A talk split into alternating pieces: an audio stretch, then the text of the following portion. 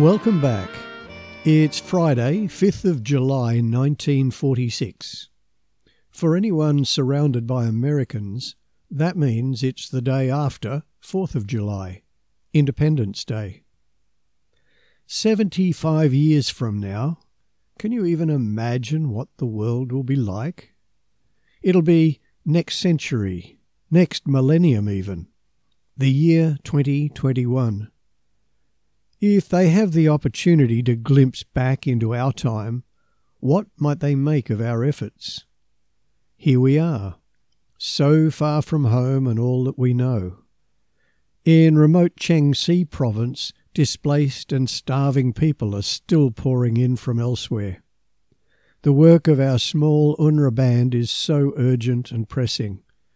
Just 14 of us long nosed foreigners in a province of 13 million Chinese. That's almost twice the entire Australian population just in this province. And almost none of them has ever laid eyes on a white person before. Betty and the team have been working feverishly, without a break or holiday, for just on two months now. Fourth of July is a perfect opportunity to let off steam and party. It seems there's something else going on too. You might recall Betty wrote in her recent letter to Auntie Edith, her godmother, that she is feeling full of beans and enthusiasm. The dark clouds are lifting. In this episode, we find out why. A man called Hank. But I'll let her tell the story.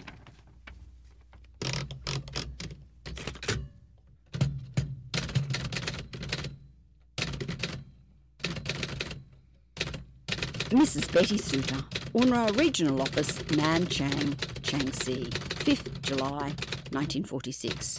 Please note that yesterday was 4th July.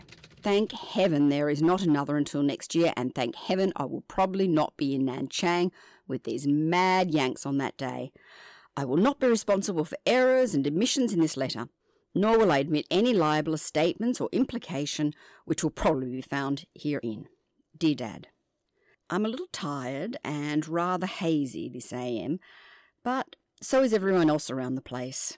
I seem to have been looking at their silly faces for the last 24 hours continuously, and, being a little weary of it, I have now resorted, 7:15 a.m., to my office for a chat to you all at home, especially to my mother and pop.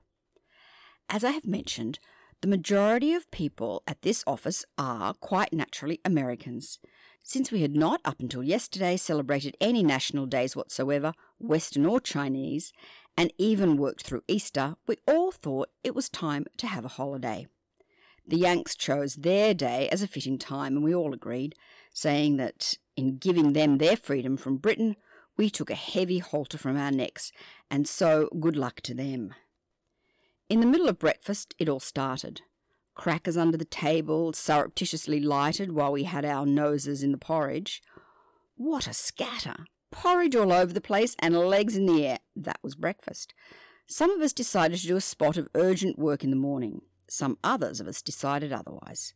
I sneaked out here to my desk and was pounding away at my report and suddenly shot out of my chair like a wretched cracker itself and there was everyone lined up watching the proceedings and laughing their silly heads off at my sudden cessation from work.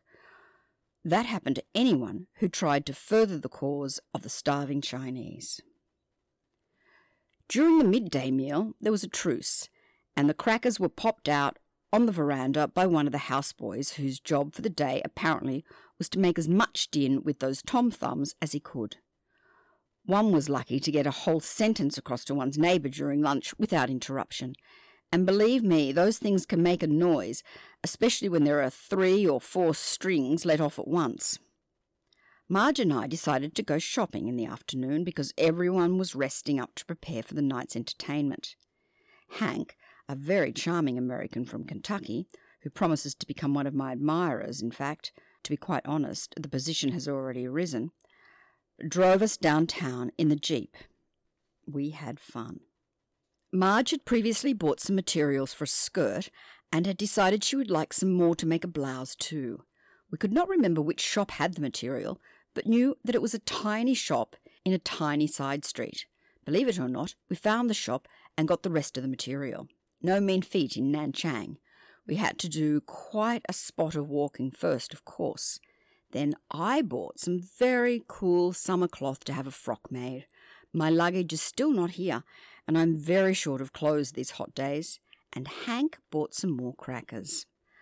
I have also found the relevant shops and priced some satin just in case I get news of anyone announcing their engagement or anything like that.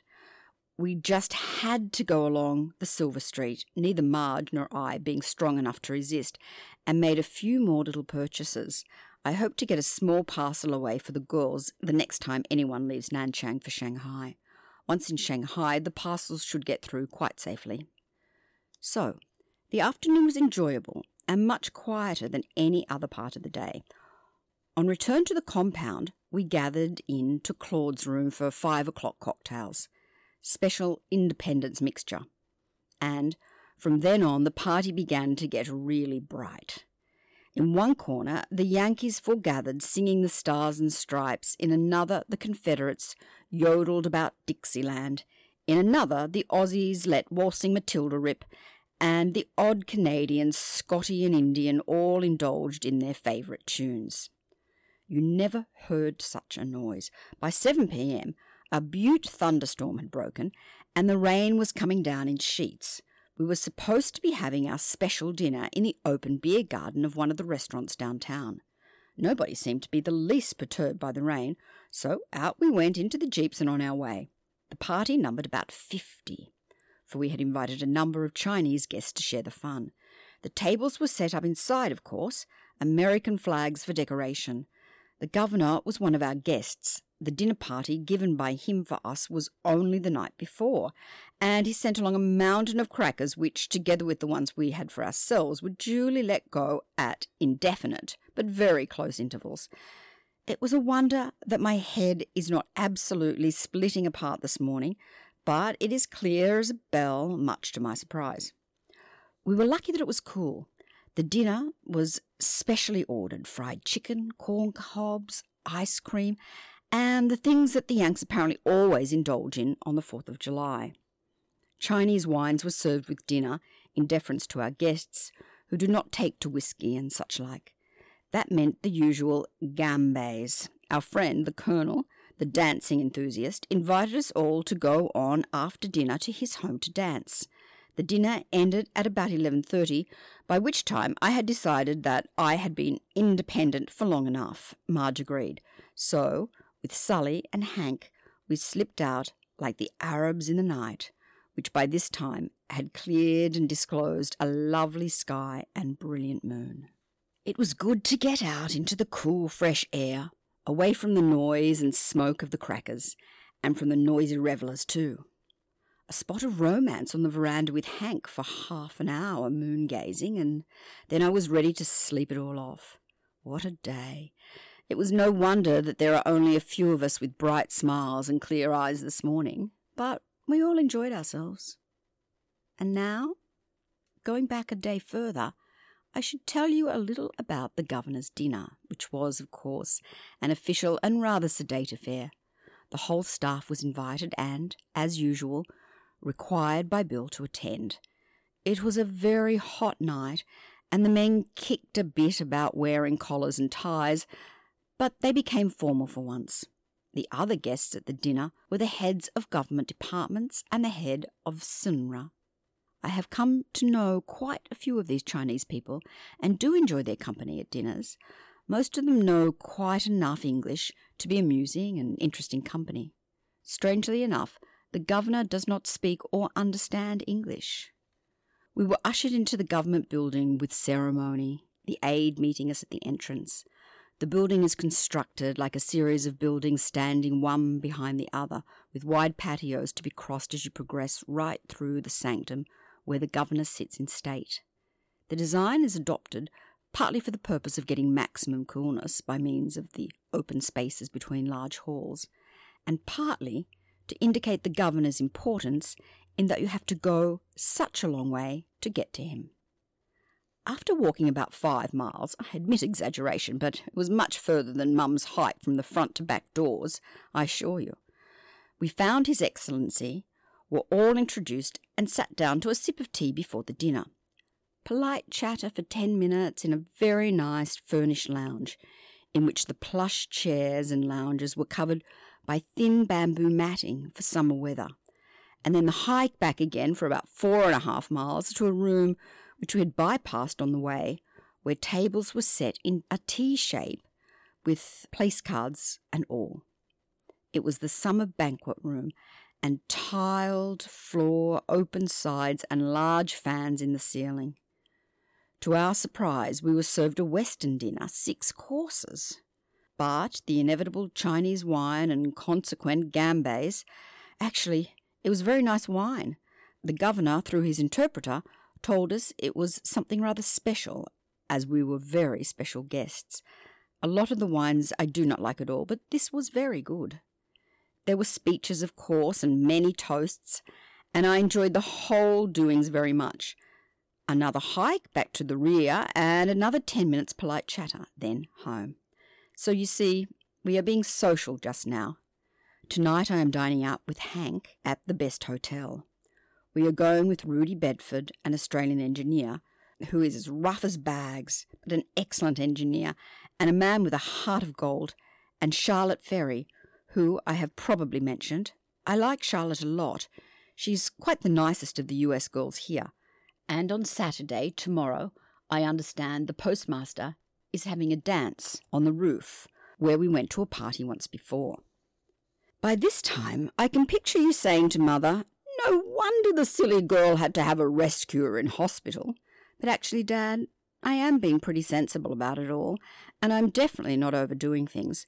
I really am feeling quite fine and intend to remain that way. I never hesitate to walk out on the parties if I begin to feel tired or if the pace is getting too fast for me, and I find that Marge and I usually feel the same way about things. So we get out together. Well, I guess that's all for now. I'm enclosing the invitation from the governor. It is in accord with his austerity program. He seems pretty sincere and sensible as an administrator, and not elaborate, but is evidence of the fact that I really was a guest of the governor of Changsi. My very fondest love to you all. Would often like to have the girls in on the fun here, and yet there are many times when I long to be away from all the dirt and smells, back in the good, clean Aussie air, with only Australians around me. However, I don't want to leave yet. Cheerio, Daddy dear. I am sure you will give my regards to all my friends, clients, and acquaintances. Do you still lunch at the club, and with whom?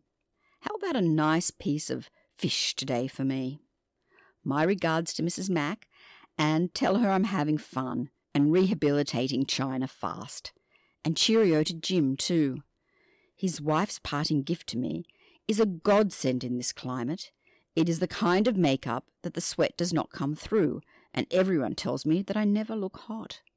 Thanks to the Tude Hopes, and will you ask some member of the family to please send me another Max Factor pancake, tan number one?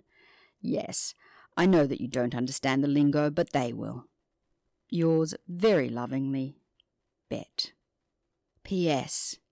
Hope I sound full of beans because that's just what I am. Production credits for this episode produced and narrated by Warren Henry, the voice of Betty Suter by Helen Polkinghorne, and the featured tune from 1946, Rumours Are Flying, performed by Frankie Carle and his orchestra with vocals by Marjorie Hughes.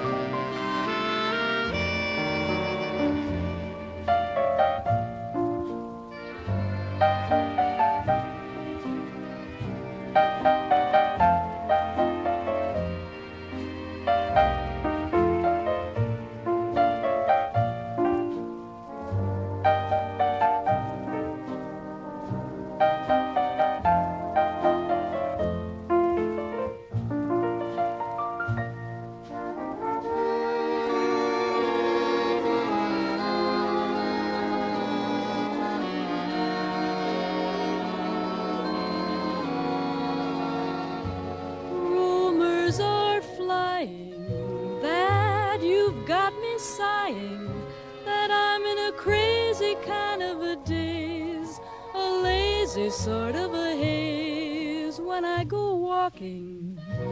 I hear people talking, they say our affair is not just a passing phase, and they whisper about the flowers you keep sending me by the dozen.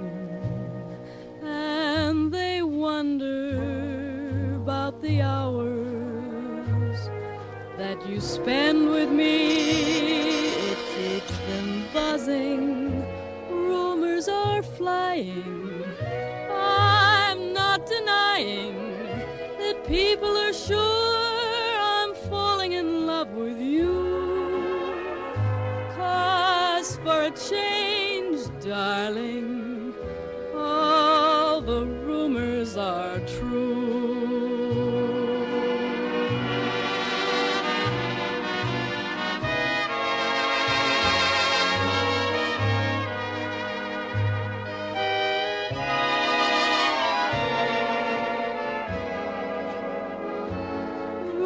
Rumors are flying, and I'm not denying that people are sure I'm falling in love with you. Cause for a change,